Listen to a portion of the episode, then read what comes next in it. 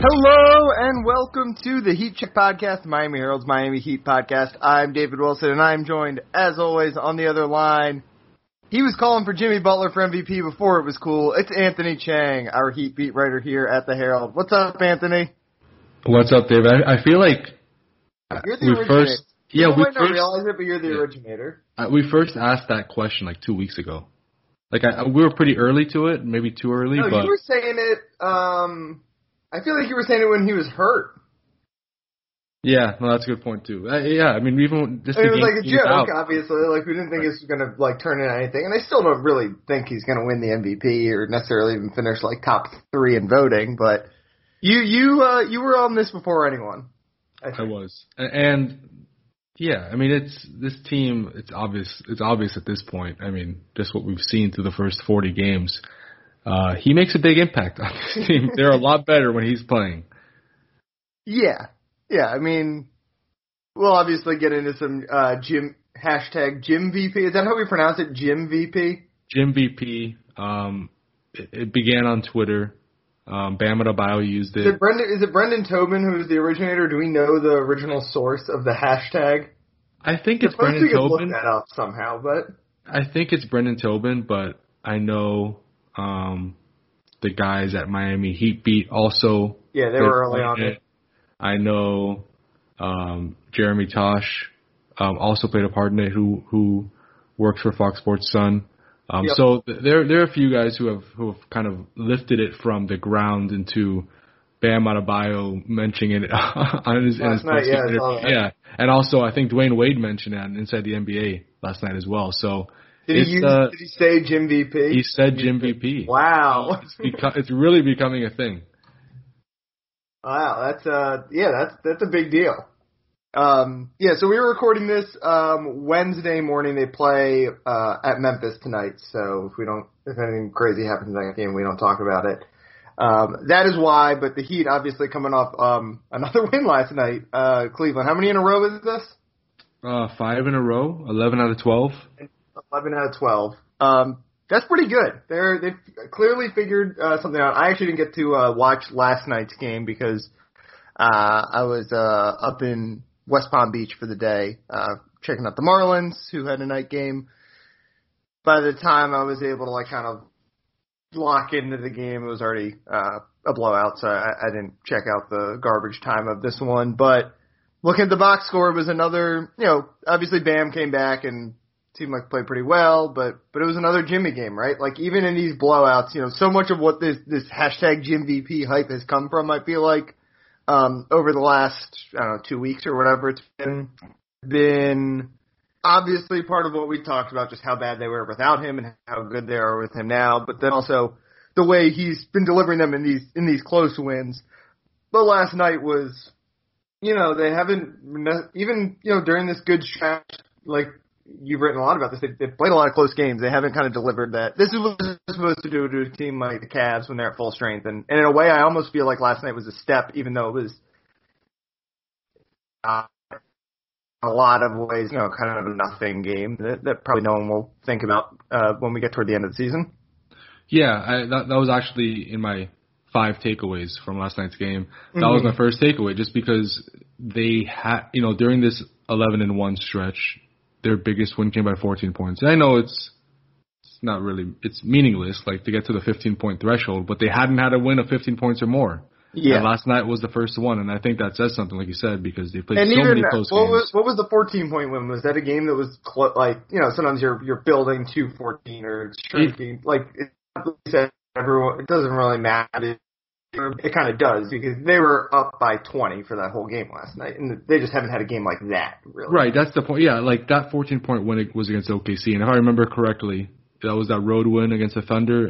It was like a dominant fourth quarter. That Yeah. that kind of s- they, that's where they separated themselves because Jimmy didn't have to play the fourth quarter, but it wasn't like a blowout the entire game. This was the Heat had a double digit lead the entire second half, um, so they held on to it. Yeah, the you know the Cavs I think cut it to like 12 or something or 14 in the fourth quarter, but for the most part the Heat were in control the entire way. Um, which is, you know, something they they really got to do more often because winning these close games, and I think they're like 10 and two in their last clutch, you know, 12 clutch games or something like that it's not really sustainable. um, probably. Yeah. because usually that tends to even out. So, you know, getting these blowouts are important. And, you know, I thought it was interesting. It was only their third victory of 15 points or more this season. The team with the East worst record, the Detroit Pistons, have four. So that just shows you how many of these games have come down to the, you know, how many of these Heat games have come down mm-hmm. to the mm-hmm. final minutes. Um, so it was a step forward, and Jimmy did obviously lead the way again. He didn't have to he didn't have to put together a, a, a classic fourth quarter performance because this you know this was a game that didn't didn't necessitate that, but he was you know he controlled the game from start to finish. Yeah, by the time I checked the score, they were up. It was probably midway through the third quarter. They were up, uh, or maybe late in the third quarter. They were up 20, and and Jimmy had I think 22. So it was you know he was still doing his thing. Right, and, and just the Cavaliers aren't good. I mean, yeah. they're missing. They're missing. But this is what they're supposed to do, right? Like this is, um, you know, they, the Heat obviously, you know, I think it's almost pointless now to talk about what they were uh, a month and a half ago when when there was no Jimmy and you know they were losing. But even Jimmy came back, remember that we were we were that was part of what this story was, right? Was those those first couple games back with Jimmy were ugly too. Um, you know, they had a loss to uh, Charlotte in there, although obviously Charlotte, I think they're above 500 now. Um, they had a loss to the Wizards in there uh, before the Wizards went on their little run. Like there were some ugly losses even with uh, Jimmy back out there. This is what they're supposed to do to bad teams, and it's something that just we haven't seen a lot this year. And part of that is because they've gotten hot in this stretch of the calendar where they've played some good teams. Obviously, basically started with that West Coast trip, I would say. Um, so it was good to see them just like beat up on a on a team like the Cavs, and it just like I, I think we're we've basically like everyone agrees now that this Heat team is going to be like a top five seed in the East probably, um, and maybe even higher. But like the a win last night is like what you have to do to to stay in that spot and not let like a team like the Knicks or whatever like keep climbing up and and push you for one of those those top seeds in the Eastern Conference. For sure. And on the other spectrum of that, and I don't want to be a Debbie Downer, what the Heat has done is very impressive. Their turnaround since starting 7 and 14.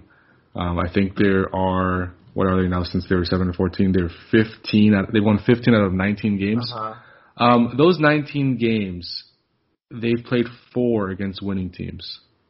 All right. And two of them came against Utah. They're two and two during in those games. Two right. of them came against Utah. Um, and then another one came against the Clippers. They lost that game. That was a tough loss because the Clippers didn't have Paul George or or uh, Kawhi Leonard. And then the other one was LA. Um, and LA did not have Anthony Davis. And yeah. we've seen kind of the Lakers and you know the team they are without Anthony Davis. They're not obviously as good as as as usual. Um, so it, they, like you said, they've beaten up on bad teams, which is necessary. That's what good teams do. But I'm really interested to see what this team looks like next week when they play Phoenix. If Phoenix is healthy, um, Phoenix has been really, really good. One of the best teams in the NBA. They played Portland right after that. Like I don't remember the last time they faced an offense.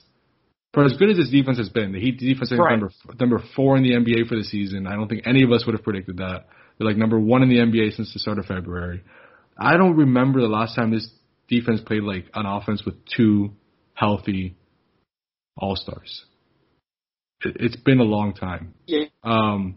So, uh, yeah, I, I'm really interested to see what this team is going to look like against Phoenix and how the defense is going to hold up against an offense like that.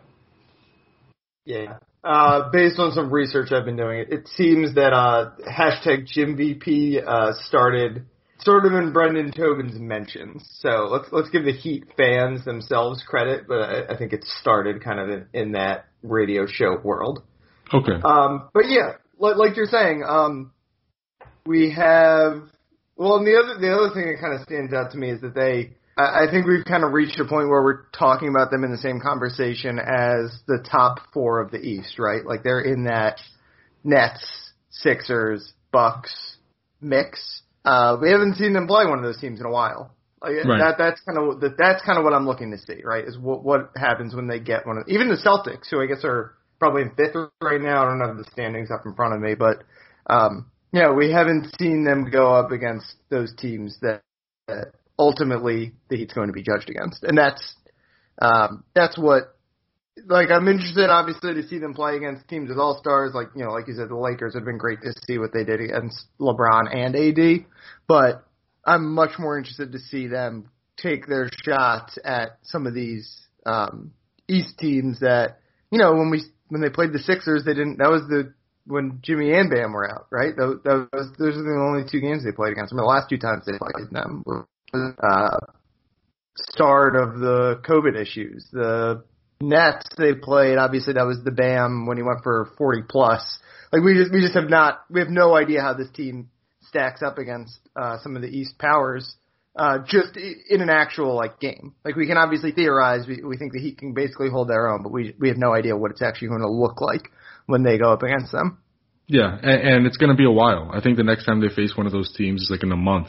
Um, yeah. They face Brooklyn on April 18th, and I think that's the first time they face one of those teams. You know, between now and then. So yeah, it's it, the schedule is obviously strange this season.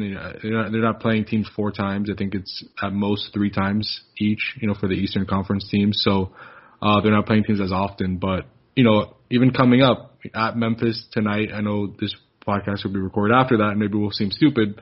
But Memphis is another team with a losing record, and they play Indiana.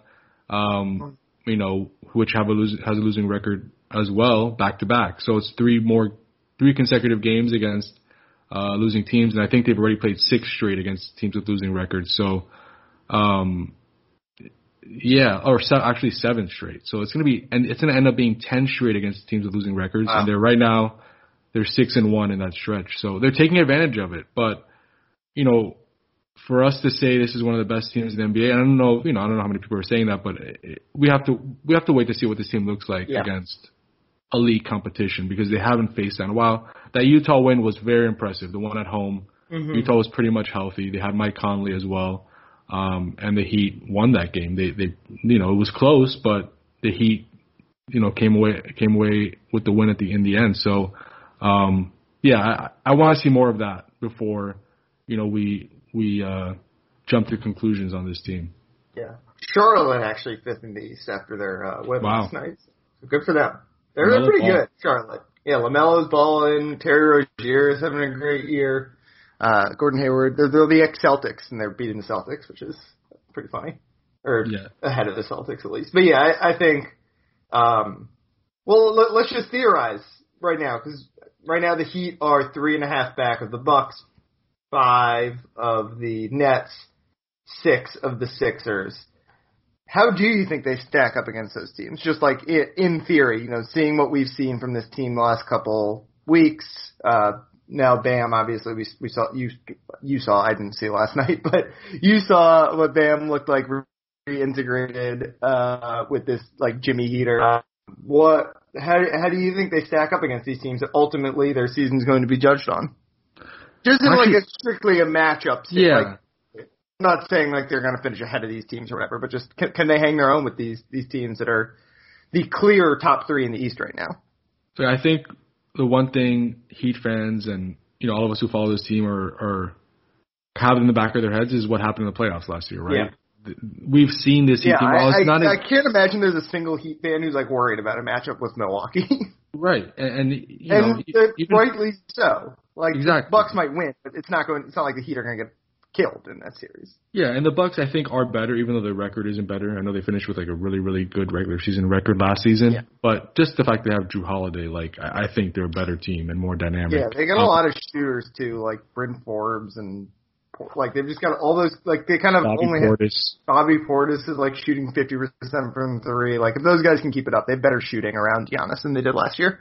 Yeah, I, th- I think come playoff time, their roster is better, you know, better suited for the playoffs. But I, yeah, I think what, after what happened in the playoffs, he made it seem pretty easy against Milwaukee. I mean, mm-hmm. how do you, how do you have, uh, yeah, how, how could you be scared of a matchup against the Bucks at this point, right? Yeah. Um, not saying it's going to be easy again, but they just beat them in five a few months ago. Um, Brooklyn, you know, Brooklyn obviously has three of the best scorers. Brooklyn remains the great unknown because we just haven't seen the two teams at full strength go at it. Yeah, and I do think the Heat match up pretty well. Um, they have a lot of perimeter defenders they can throw at those guys, and then Brooklyn really has nobody for Bam, and we've saw that in those games. Like Bam yeah. off. Um, so I do think the Heat match up fairly well. It's just a matter you don't of think Blake Griffin can handle uh, can handle Bam. I do not think so at this point. No. but um, but but I, you know, it's just a matter of can you keep up with Uh-huh. them scoring wise because Yeah. Brooklyn's going to put up a ton of points and the Heat's offense, while they've won a lot recently, it still hasn't been a strength. I think they're like still have the fifth worst offense in the NBA or fifth, fifth least efficient offense in the NBA. So that's the question mark there. And Philly, I, I really think Philly is. I'm a believer in Philly. They're good. Uh, yeah, they're really I mean, good. Embiid's hurt obviously as we talk right now, so we'll see. They need him obviously, but yeah, when he's out there, they're good. when he when he's out there and the shooters they put around them. You can put that- Simmons on uh on Jimmy probably. Yeah, and, and Ben kind of knows who he is at this point. Like Mm-hmm. he's like an, one of the best defenders in in the NBA, and you know on off- on offense he's getting to his strengths, and he doesn't have to shoot threes because there's other guys who are Yeah. shooting threes in that team. So uh, Philadelphia is a really, really I think they're a really good team. Um, but I, I think that he can match up with any of those um, if they're healthy. And I really think they need to get their offense on track. Like the wins are nice, but in the playoffs they can't be shooting. They can't be Right. I mean, that's the thing when we talk about get their offense on track, and this is what we've been talking about pretty much all year. Is like this team would be so much different if Duncan was shooting 44% from three or whatever he shot last year, and if Tyler Herro was shooting like 38% or whatever. like, You know, we know he can shoot. Like it, it's feels almost like foolish to talk about like getting the offense on track because if the shooting numbers just tick up like a couple of percentage points, then it's a huge difference. But I mean, obviously there are things you can do to to make that happen or and, and stuff like that. But yeah, like that's so much of the equation for this team. It's or it was so much of the equation for the team last year, but that they had all those shooters and they're just not shooting at that same level this year. For sure, that's pretty much it. Like it's, I'm trying to pinpoint. I've been trying to pinpoint like what the difference is in the offense, and it's yeah, it's it comes Yeah, down to when making Jimmy's out there, jump they're shots. still getting to the free throw line. Yeah. Um, yeah, Duncan shooting 39.2% as we talk right now. What was he last year? Like 43 plus 44, like I think, that. almost, yeah. 44. Yeah. Um, Tyler is 33.3, which is like not good. Like he, I don't. He, it's not like he shot the lights out last year, but uh, he was much better than 33.3, like Yeah. 37, 38, I think, right? Yeah, and what is Goran? I'm looking at Goran now. I think he's he's at 35, but I think he shot he shot he shot like 37 last year. So and he yeah, shot just- the lights out in the playoffs. Really. Right. He was like probably 40 plus until the finals from three. yeah, yeah, definitely. Yeah, so it's I mean it comes down to shooting. It's just it's just so interesting. Like if I would have told you before the season, David, that this team would have the sixth worst offense and the fourth best defense. I know. Never, never seen it It's the Yeah. exact opposite of last year, basically. No, obviously, yeah, the team was better defensively once they got uh, to the playoffs and, and fully integrated Andre Iguodala. But you know, they they lost Drake Crowder and basically didn't per- replace him with anything, and the defense is better. yeah, no, it's That it- guy was their most important defender ultimately, or second most important, third, I guess. Third They were they weren't a bad defensive team last year. They were just like a mediocre defensive team, but their offense was elite. And this Yeah. year, they, their defense is elite, and their offense is not even mediocre right now. It's Yeah. Yeah. it's not good. Although it's Um, a big difference when Jimmy's out there, right? yeah, definitely, it's a Yeah, big like- difference. but right, Like if you but- got rid of those 12 games you didn't play, they would not be fourth worst in the league or whatever you said they are. Yes, um, but even They wouldn't be top five like they were last year, but they'd be much closer to mediocre. so for perspective, since in this uh, 14 and nine stretch or 15 and, 15 and four stretch, um, I think they have like the 10th, like they're ranked 20th in offensive rating. Yeah. So even in the wins, not I mean, yeah. still better, better than what they've been for the season, but still not uh, above average. Yeah.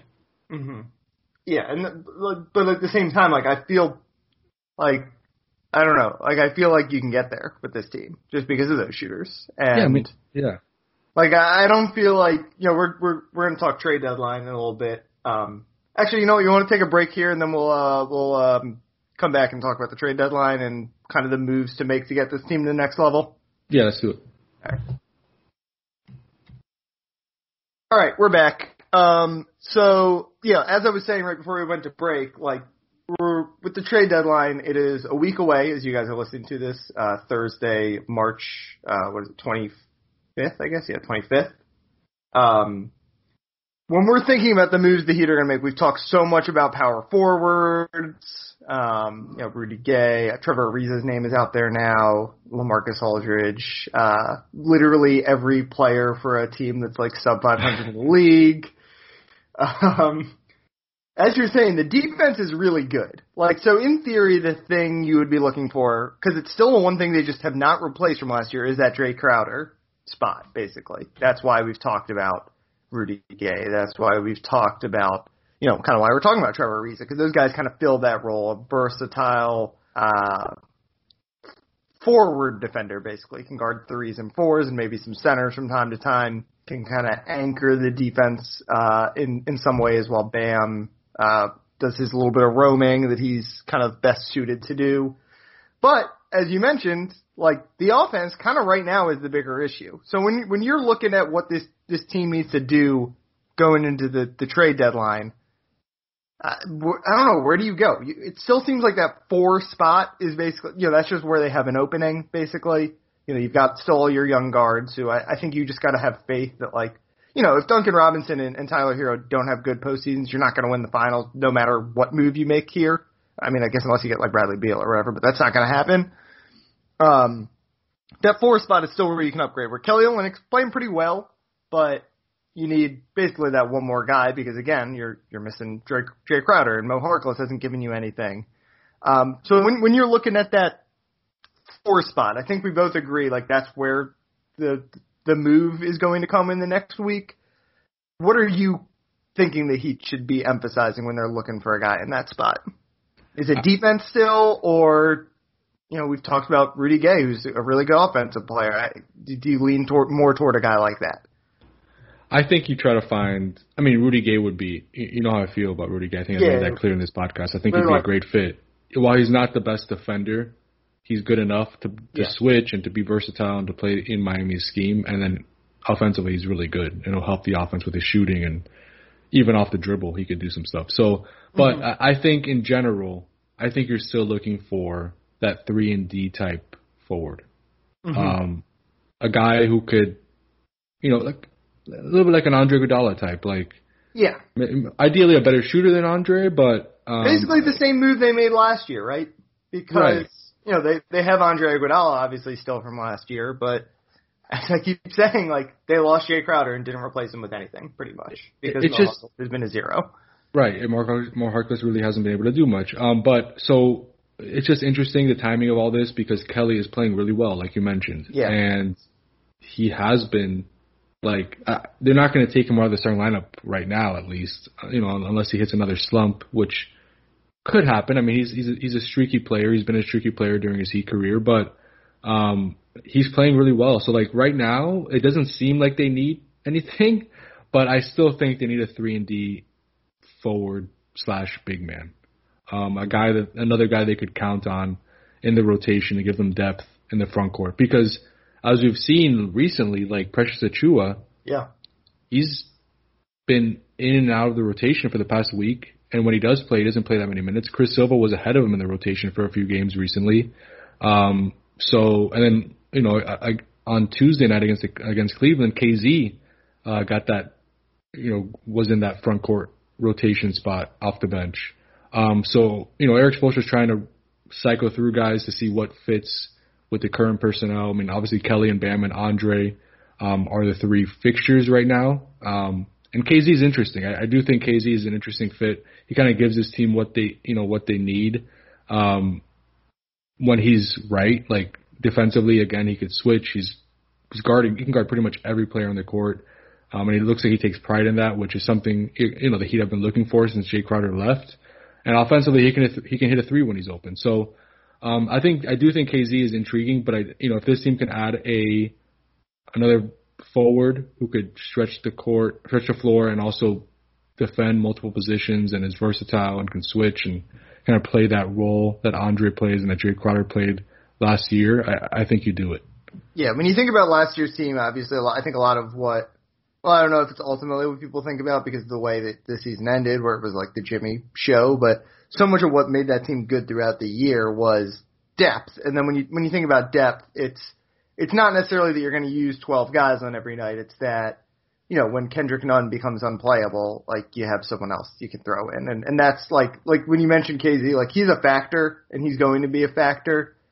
When I say that, I don't necessarily mean that that means he's going to play in the Eastern Conference Finals. It means like he is an option, um, but you need to have someone in case you know he's a rookie who's never played in the postseason before. Pretty much, like you need an option, another guy in case he becomes unplayable. Um, it's kind of the same, you know, again with Mo Harkless, like I'm not totally ruling him out as a guy who's going to find like a little stretch here where he, he plays meaningful minutes. But yeah, you just you just need that's the spot where you need bodies.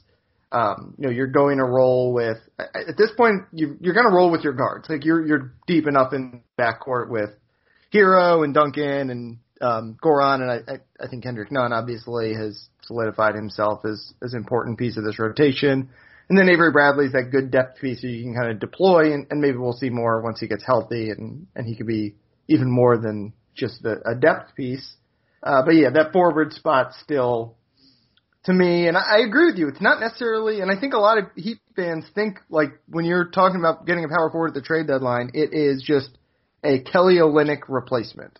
It's going to be a guy who's going to come in and replace Kelly Olynyk in the starting lineup, and Kelly's going to become a shooter off the bench. Um, but the Kelly at the four next to Bam works. Like maybe you would like, you know, you could always upgrade that spot. Like Kelly Olynyk's not, it's not like he's like a, a star or anything. As you mentioned, he's streaky, but like that's a good lineup right now. Kelly, Bam, front court. Um, and it's finding that, that extra versatile piece. You know, that's why I think you, you hear about like guys who are basically small ball fours because it gives you that you know, Kelly's not a great defender and not super mobile. You, would love to get that extra mobile guy and have Bam be an anchor. Um, but I think it's important to remember that like Kelly's going to be a factor with this team as however far they go. Uh, so I think getting a guy like that's why that's why I keep coming back to Rudy Gay, and you know, so I think that that's going to happen. But that that's the kind of guy that is a complementary piece. You're not just looking to straight up upgrade Kelly. You're looking for someone who fits with what they have there. All right, Anthony, we've got some breaking news. Uh, the Heat has made a trade. Uh, uh, Trevor Ariza heading to Miami. Uh, we're gonna splice this into the episode uh, that we recorded this morning to break down a trade that we actually talked about uh, this morning pretty extensively. Basically, uh, we're just going to plop this right in over all the stuff we talked about about this trade potentially happening now that it has actually happened. Um, obviously, not a surprise as, as it was something we talked quite a bit about. Uh, where do you uh, ha- just give me your uh, quick reaction to the deal? Um, I you know I I like it. I I think it helps solve um, you know the issue we've been talking about all season of how do they make up for the loss of Jae Crowder. Not saying that Trevor Ariza is going to be Jae Crowder, right? But you know they they've need they signed Mo Harkless to kind of fill part of that role, um, and he hasn't really um, panned out yet. He's played in 11 games, been injured, out of the rotation. Um, Trevor Ariza, you know, gives them a guy who has experience. He's an accomplished veteran.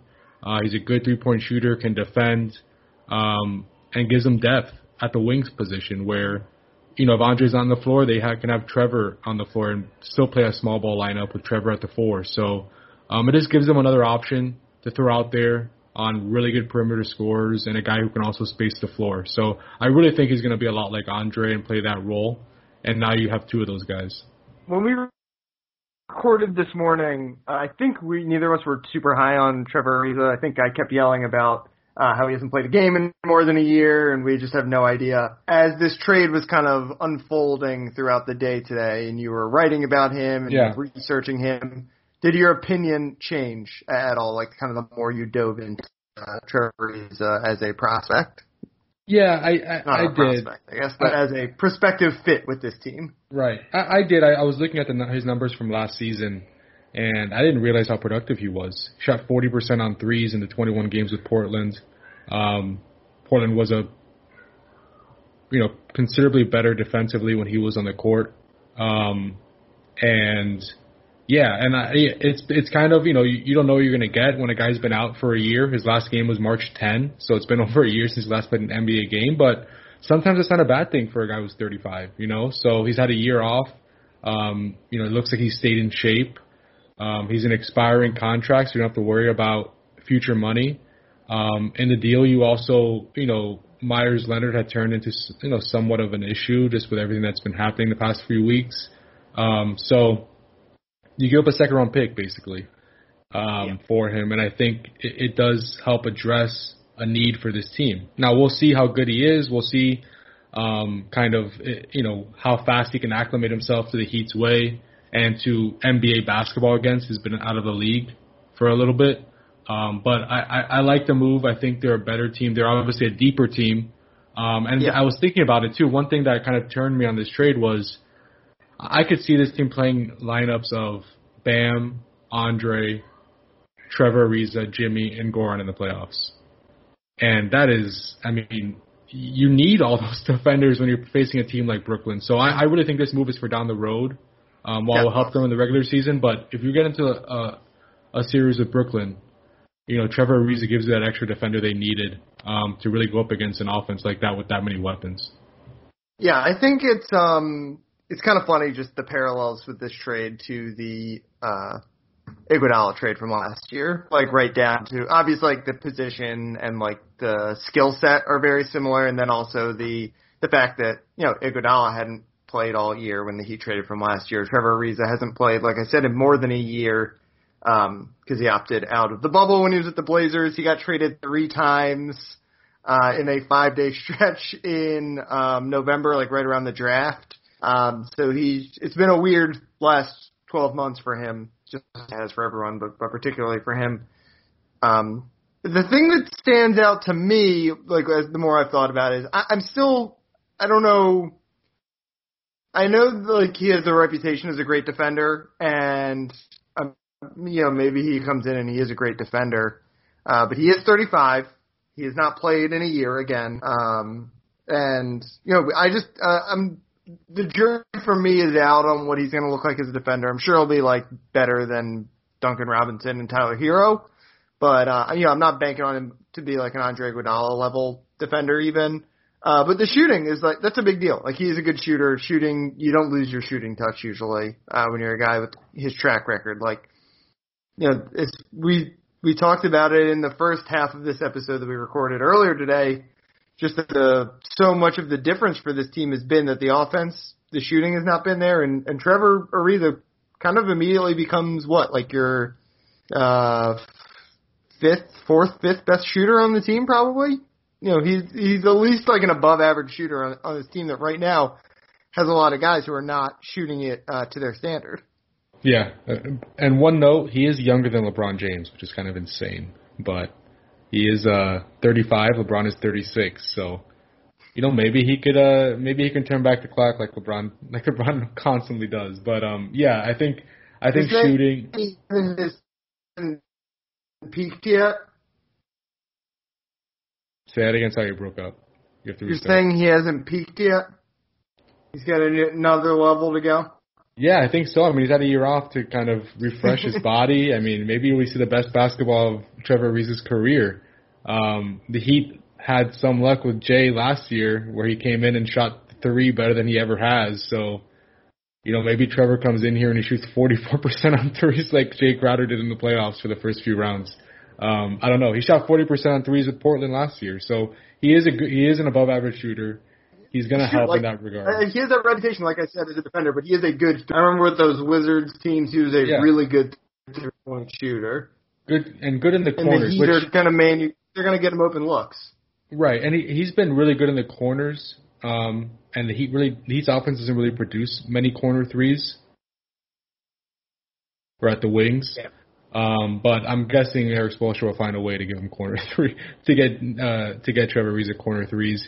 He's also almost close to a 90% free throw shooter, which is a bonus as well. Um, so it's not, you know, Andre Iguodala is not the best free throw shooter, so late in games teams will foul him intentionally. They're not going to do that with Trevor Ariza. So um, I, I have, you know, earlier in the day I was like, ah, I don't really get it. Like he's just another Andre Iguodala. He's not going to play much. But I do think you know, as we saw in the playoffs last season, Erik Spoelstra, when it when it comes down to it, he likes to play small. That's the style he wants to play. We've seen it. Um, I know Kelly Olynyk's playing really well right now. I'm not saying Kelly Olynyk's not going to be a starter in the playoffs, but I'll just say I would not be shocked if um, we see a smaller lineup by the time the playoffs come around. So um, this gives the Heat more depth there, and it basically, you know, last year they had two guys in Andre and, and Jae that they felt confident enough to play in crunch time at that spot, and now, you know, the hope is that that Trevor Ariza will give them that second small ball option. Um, we, we've seen, you know, over the years, and especially during the playoff run last year when they switched to more of a small ball look, um, Erik Spoelstra likes to play smaller lineups. You know, when mm-hmm. it comes down to it. Um, and I know Kelly Olynyk's playing really well right now, and I'm not saying that Kelly's not going to be the starter in the playoffs, but I will say that I would not be surprised if we see a smaller group start games in the playoffs, just because um, I think you know that's the style uh, Spo likes to play, especially around uh, Bam and Jimmy. Um, and I think that's what unlocks the Heat's offensive potential as well, um, and defensive potential, their upside when when they could switch and they have a bunch of shooters out there, so it makes sense. So now, you know, last year they had Jae and Andre as as kind of the two small ball four options that they, they could rely on late in games uh, and in the postseason, and and I think the Heat's hope is that Trevor will be uh, that second option at that spot alongside, you know, Andre Iguodala uh, this season. Yeah, and to me, again, I, I don't want to just keep harping on it, but I, I think that shooting's a big deal, right? Like that is when they went and got Jae Crowder and and Iguodala last year. Like we knew Iguodala was coming in and he was going to probably be a, a net negative on on offense, and that bore out. Um, is still kind of bearing out. And the Jae Crowder thing was obviously a pleasant surprise, but like Trevor Ariza has multiple skills he brings to the table, and that's why I think I can kind of talk myself into it. Because if, if the, even if the defense isn't there, he's going to have like some value to this team, and I, I think he has a, a really good reputation too, as like a locker room character guy, um, which is you know worth note. Like the Heat obviously have put a you know it's the same thing when they got Iguodala last year. They kind of put a pri- priority on that, so. I've talked myself into it a little bit more as we've kind of gone through the day. Um, do you think this is it? Do you think, is there anything else that he can still do in the next um, week here? Yeah, I mean, there's definitely some stuff they could still do, but I, I do think this was a big part of it, just because yeah. they had really three salaries that they could use to get a player at this at this level. Yeah. You know, and it was Meyers, Andre, and um, and Kelly. They were all making around like the ten to fifteen million dollar range. Yep. You know, not counting Goran, Bam, and Jimmy because I don't think they're going to trade those three. Um, and Andre and Kelly, you're, you're really not, probably not going to trade them unless it's for a superstar, just because they right, are important it's like a clear upgrade on this. Yeah, yeah, right. My, Meyers was the guy they had that they could use. You know, as an expiring deal that they could upgrade the roster and add depth, and they used, you know, they used that Meyers Leonard trade chip to get a Ariza. So that that was a big part of kind of what they had to trade before the deadline. Um, they still have the trade exception that they have to use um, by Monday. You know, I don't know if they will use it. At this point, it's like you you kind of hope you know you, the Heat hope they solidified that four spot with Trevor Ariza, so they don't really need to use it for you know for that reason anymore. So um, you know anything could happen. I, I think the most likely I think the most likely thing um, now is they wait for the buyout market. Like who doesn't get traded yeah. by the deadline? Does LaMarcus Aldridge become available, you know, as a buyout candidate, you know, after the deadline? Does he want to come to Miami? You know, maybe you sign him there and you and you use um, an exception to get him. But other than that, you know, I I I I wouldn't be shocked if this is it before the deadline. But at the same time, it's the Heat, and you just never know. Yeah, I think it makes sense to keep taking swings at fours because you know Ariza's kind of uh, typically been more of a a three obviously he can play for, but um, and just the the unknown with him, I think yeah, it just makes sense, like you said, like LaMarcus Aldridge or someone like that.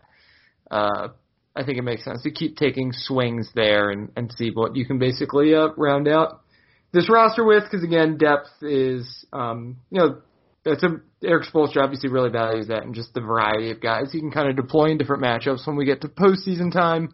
Um, I think this kills our, our Rudy Gay dream. Yeah, it also kills my uh, KZ Okpala turning into a factor dream, probably. Like I, I, I've really been impressed by KZ Okpala the past. I'm not ruling it out. couple weeks, and now with Trevor Ariza, I just wonder if he's going to get squeezed out of rotation again. Which Can you like, can, like I'm thinking of like so from last year they basically lost Crowder, Derrick Jones, right? Like those are the two rotation Yeah. guys from the playoffs, and you've replaced now. Let's say Jae Crowder, you've replaced with Trevor Ariza. Um, I don't know. There's just like KZ still kind of feels to me like he feels that kind of Derrick Jones energy thing a little bit, or I mean, I guess Precious also could be potentially slide back in there. Um, and you so- still have Avery Bradley too, who's been out, but yeah, the, Avery return. Bradley's kind of a, uh, just a question mark to me because we've seen Yeah. so little of him. Right. So one other fun fact, I I think I knew this, but I remembered when I was writing about Trevor Ariza, he was born in Miami. Wasn't Oh yeah, wasn't raised here. He, he Yeah, he's to high an school LA in. LA. Yeah, but Yeah. he was born in Miami. So there is some type of connection to the 305 even before he was traded to the Heat. there we go. You got a question to ask him when uh when you guys get to talk to him tomorrow. Yeah, he probably doesn't even remember. I'm guessing he spent like a few days here. It seems like. Uh-huh. Um, but also, you know, hot tip to Tim Reynolds. You know, while we're still recording the podcast, I just saw on Twitter he uh, he tweeted that the Heat now have three of the 11 oldest players in the NBA: Wow. Udonis, Andre, and now Trevor Ariza, which is kind of crazy. Yeah. It's funny. You think of these this Heat team as like all these young guys, and then they've got this, this old old old squad. Also, they got to bring D Wade back out of retirement and just add another one. He might as well. Uh, Is he? I guess he's like he's like Andre. He's a little older than Andre, right? I think D Wade was like a year before Andre, so he'd be he'd be second. I think he'd be the, D Wade would be the second oldest on the roster behind Udonis. Yeah, I think that's right. I'm not sure if D Wade is in uh, playing shape these days though. I don't know. I see him on uh, Instagram. Yeah, he's definitely working out, but um, I think he's also drinking a lot of wine. Yeah, he's enjoying retirement for sure. All right, uh, let's wrap up. We got a couple uh, mailbag questions that uh, Anthony got via Twitter. Uh, we're gonna try to bring this back, I guess, and do it a little bit more frequently. Um, so you can tweet your questions at Anthony Chang. He's at Anthony underscore Chang on Twitter. Uh, first one from at Stefano Hepburn. What's up with Precious Achiuwa? We talked a little bit about him earlier, but what's up?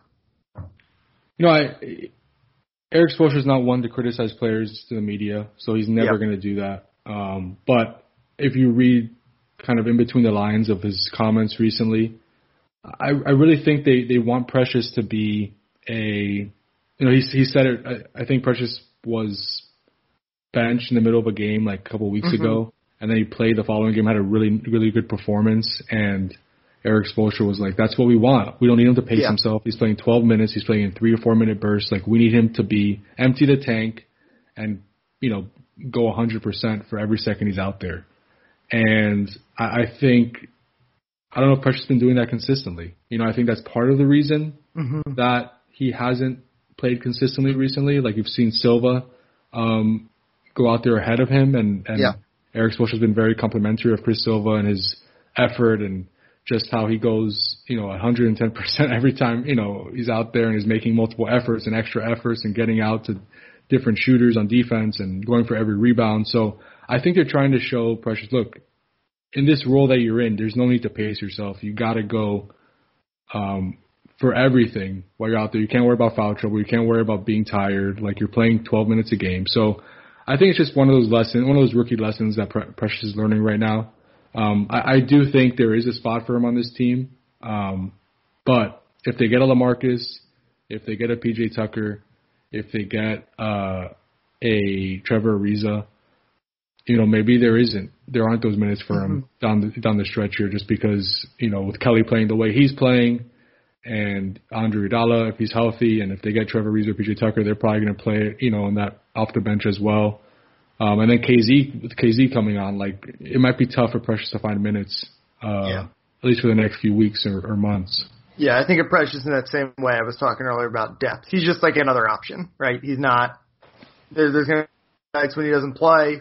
Come like playoff time, there are going to be times when they maybe need him if Bam's in foul trouble, and he can kind of replicate some of uh, what Bam does defensively. I, I still like Precious. I think the Heat clearly are still high on him, and I wouldn't be surprised if he's back in the rotation at, at some point in the next couple of weeks here. Uh, last question before we finish up uh, from at Heat Hoop Bubble. Uh, it's actually a two-parter. Um, one, are the Heat intent on keeping KZ Okpala? And two, did the Heat really dangle Dragic, Olynyk, and Nunn for Lowry? Lowry's another one of those like Oladipo-ish guys that um, his name's been mentioned as kind of like a potential next star um, that I think a lot of teams would like. But again, that's going to come down to whether Toronto wants to part with or whether he wants to leave Toronto. Um, so yeah, two-parter. What, what do you got?